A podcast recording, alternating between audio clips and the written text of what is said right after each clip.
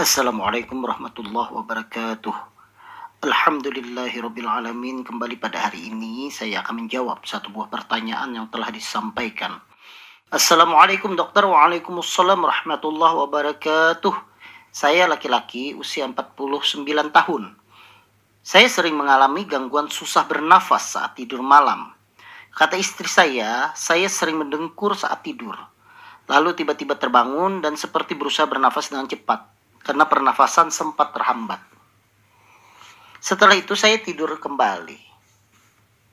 Dan hal tersebut bisa berulang beberapa kali dalam satu malam.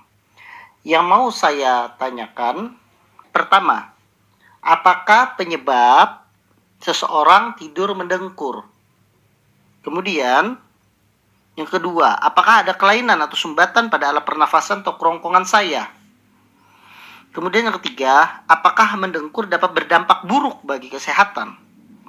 Dan yang keempat, apakah ada obat atau cara untuk menghilangkan kebiasaan mendengkur tersebut? Mohon penjelasannya dok, terima kasih. Dari, nah, tidak ada namanya. Baik, terima kasih Bapak atas pertanyaannya. Jadi ini terkait karena mendengkur dan tiba-tiba tidak bernafas. Nah, kalau mendengar dari apa yang disampaikan ini, maka ini kemungkinan Bapak itu menderita suatu istilah yaitu sleep apnea. Apa itu sleep apnea? Yaitu pernafasan terhenti atau berhentinya pernafasan pada saat tertidur.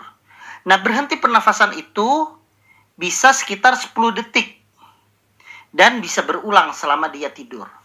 Jadi misalnya tidur dan ini terjadi pada orang yang memang mendengkur. Kemudian pada saat di tengah-tengah dia mendengkur, tiba-tiba dia tidak bernafas.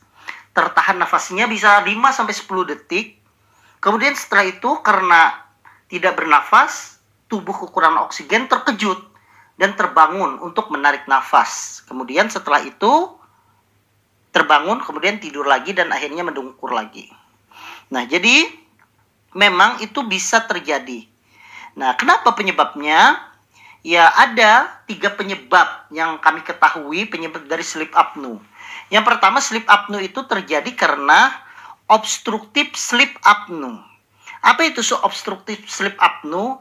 Itu karena otot di belakang tenggorokan itu terlalu rileks jadi otot terlalu rileks itu terlalu santai otot-otot di tenggorokan tersebut sehingga membuat saluran pernafasan menyempit bahkan menutup saat menarik nafas. Misalnya karena lidahnya tertelan. Nah, inilah yang menyebabkan seseorang itu bisa berhenti bernafas pada saat tidur karena mendengkur. Atau obstruktif sleep apnea juga bisa terjadi pada orang yang gemuk. Karena uh, gemuk lemak-lemaknya itu menekan Eh, organ-organ uh, daerah leher yang menyebabkan terjadinya obstruktif sehingga terjadinya sleep apnea. Kemudian yang kedua, sleep apnea itu bisa terjadi karena central sleep apnea. Nah, kalau central sleep apnea ini terjadi ketika otak tidak dapat mengirimkan sinyal dengan baik ke otot yang mengontrol pernafasan. Hal ini menyebabkan penderita tidak bernafas selama beberapa waktu. Nah, kalau central sleep apnea itu penyebabnya biasanya karena adanya kelainan organik pada otak atau misalnya pada orang yang ada penyakit metabolik. Misalnya karena infeksi seluruh tubuh sepsis bisa terjadi sleep apnea. Dan kalau seperti ini biasanya e, memang sulit untuk disembuhkan kecuali misalnya infeksinya tersebut teratasi. Atau misalnya pada orang dengan cedera kepala karena misalnya kecelakaan terjadi perdarahan di otak juga sering terjadinya ini. Atau ada juga namanya kompleks sleep apnea yaitu gabungan antara obstruktif sumbatan dengan sentral sleep apnea tersebut. Jadi apa saja kira-kira penyebabnya itu tadi sudah saya sampaikan penyebabnya tersebut. Kemudian kenapa itu bisa terjadi? Apa faktor risikonya? Nah, sleep apnea itu memang paling sering terjadi pada laki-laki berdasarkan penelitian. Pernahkah terjadi pada perempuan? Bisa. Jadi ada beberapa artikel yang saya baca pada wanita itu bisa terjadi pada saat wanita yang hamil kemudian dia mendengkur karena pada saat kehamilan terjadi tekanan pada diafragma sehingga itu juga bisa menyebabkan terjadinya sleep apnea pada wanita tetapi memang paling sering terjadinya pada laki-laki Kemudian pada orang yang sudah usia dari 40 tahun ke atas itu sudah sering terjadi. Kemudian yang memiliki amandel atau lidah yang besar atau rahang yang kecil sehingga risiko tersumbat itu menjadi lebih tinggi. Kemudian selanjutnya punya penyakit misalnya sinusitis, gangguan sinus atau ada alergi yang menyebabkan bengkak di daerah tenggorokan. Nah, itu juga bisa menyebabkan terjadinya sleep apnea. Misalnya dan yang lainnya misalnya juga ada karena merokok misalnya. Jadi gejalanya ya mirip seperti yang Bapak sampaikan. Gejalanya itu apa? Misalnya mengorok dengan keras. Setelah mengorok dengan keras, dia berhenti bernafas selama beberapa detik. Kemudian ketika itu dia terbangun setelah itu. Setelah terbangun, dia akan tersengal-sengal. Berusaha untuk mengambil nafas, sehingga terlihat seperti sesak nafas saat tidur seperti yang Bapak sampaikan tadi keluhannya bahwa Bapak susah bernapas pada saat tidur. Bahkan kadang karena e, merasa tercekik terbangun, akhirnya batuk-batuk di malam hari. Dan ini akan mempengaruhi kualitas hidup Bapak. Apa kualitas hidup Bapak? Jadinya akan terjadi insomnia atau tidur tetapi tidak rileks. Sehingga pada saat terbangun itu malah sakit kepala, siang hari merasa mengantuk, mulut terasa kering, susah berkonsentrasi, gangguan mood. Bahkan ada penelitian juga akan menyebabkan terjadinya uh, penurunan dari libido. Jadi ya hati-hati ya, hati-hati kalau terjadinya sleep apnea. Itu yang terjadi ya. Kalau pertanyaan tadi apakah mendengkur dapat berdampak buruk bagi kesehatan ya itu tadi ya hati-hati karena bahkan ada beberapa penelitian sleep apnea ini juga meningkatkan risiko terjadinya stroke pada penderita sleep apnea. Jadi orang yang sleep apnea itu risiko terjadinya stroke lebih tinggi daripada orang yang tidak. Sehingga Bapak harus berhati-hati jadi bagaimana caranya untuk mengobati? Caranya yang pertama ya tentunya penyebab utama kalau kegemukan diturunkan berat badannya, Pak. Bapak tidak menyebutkan berapa berat badan, tapi kalau seandainya Bapak merasa kegemukan, obes atau overweight, diturunkan berat badannya. Kemudian bagi yang merokok, berhenti untuk merokok. Kemudian pada saat tidur itu lebih baik tidurnya itu menyamping. Ya, tidurnya menyamping daripada telentang karena dengan menyamping itu mengurangi risiko lidah terjatuh ke belakang sehingga terjadinya obstruktif sehingga bisa terjadi sleep apnea.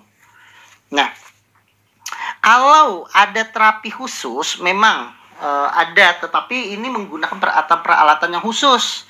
Misalnya kalau pernah melihat di televisi orang memakai suatu alat oksigen ke hidung, nah itu juga adalah suatu alat untuk uh, menghindari terjadinya kekurangan oksigen pada saat tidur dengan terjadinya sleep apnea. Itu orang sering menyebutnya dengan namanya CPAP. CPAP itu adalah singkatan dari Continuous Positive Airway Pressure.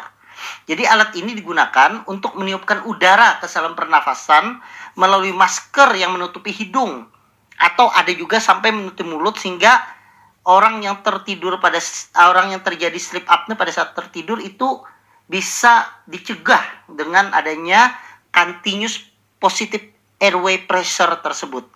Ya tujuannya untuk mencegah tenggorokan menutup dan meredakan gejala yang muncul seperti mengorok. Ada juga alat lain namanya BPAP. Jadi ada CPAP, ada BPAP. Kalau BPAP itu adalah singkatan dari B-level positive airway pressure. Alat ini bekerja untuk menaikkan tekanan udara pada saat pasien menarik nafas dan menurunkan tekanan udara pada saat, pada saat pasien menghembuskan napas. Dengan begitu, pasien akan lebih mudah untuk bernafas. Jadi, alat ini juga menjaga agar, jum, agar jumlah oksigen dalam tubuh pasien mencukupi. Sebenarnya, ada alat lain juga namanya mandibular advancement device. Alat ini didesain untuk menahan rahang dan lidah untuk mencegah penyempitan pada saluran pernafasan yang menyebabkan seseorang mendengkur.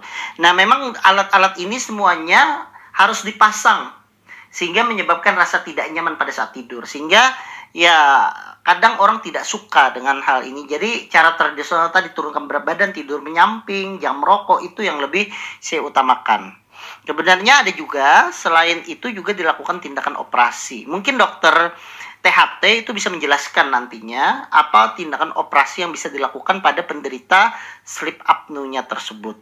Itu saja mungkin yang bisa saya sampaikan. Saya doakan semoga Bapak segera sehat kembali, tidak lagi terjadi sleep apnea karena ini akan mempengaruhi kualitas hidup kita dan kualitas tidur. Semoga kita semua yang ada di sini juga diberikan kesehatan oleh Allah Subhanahu wa taala.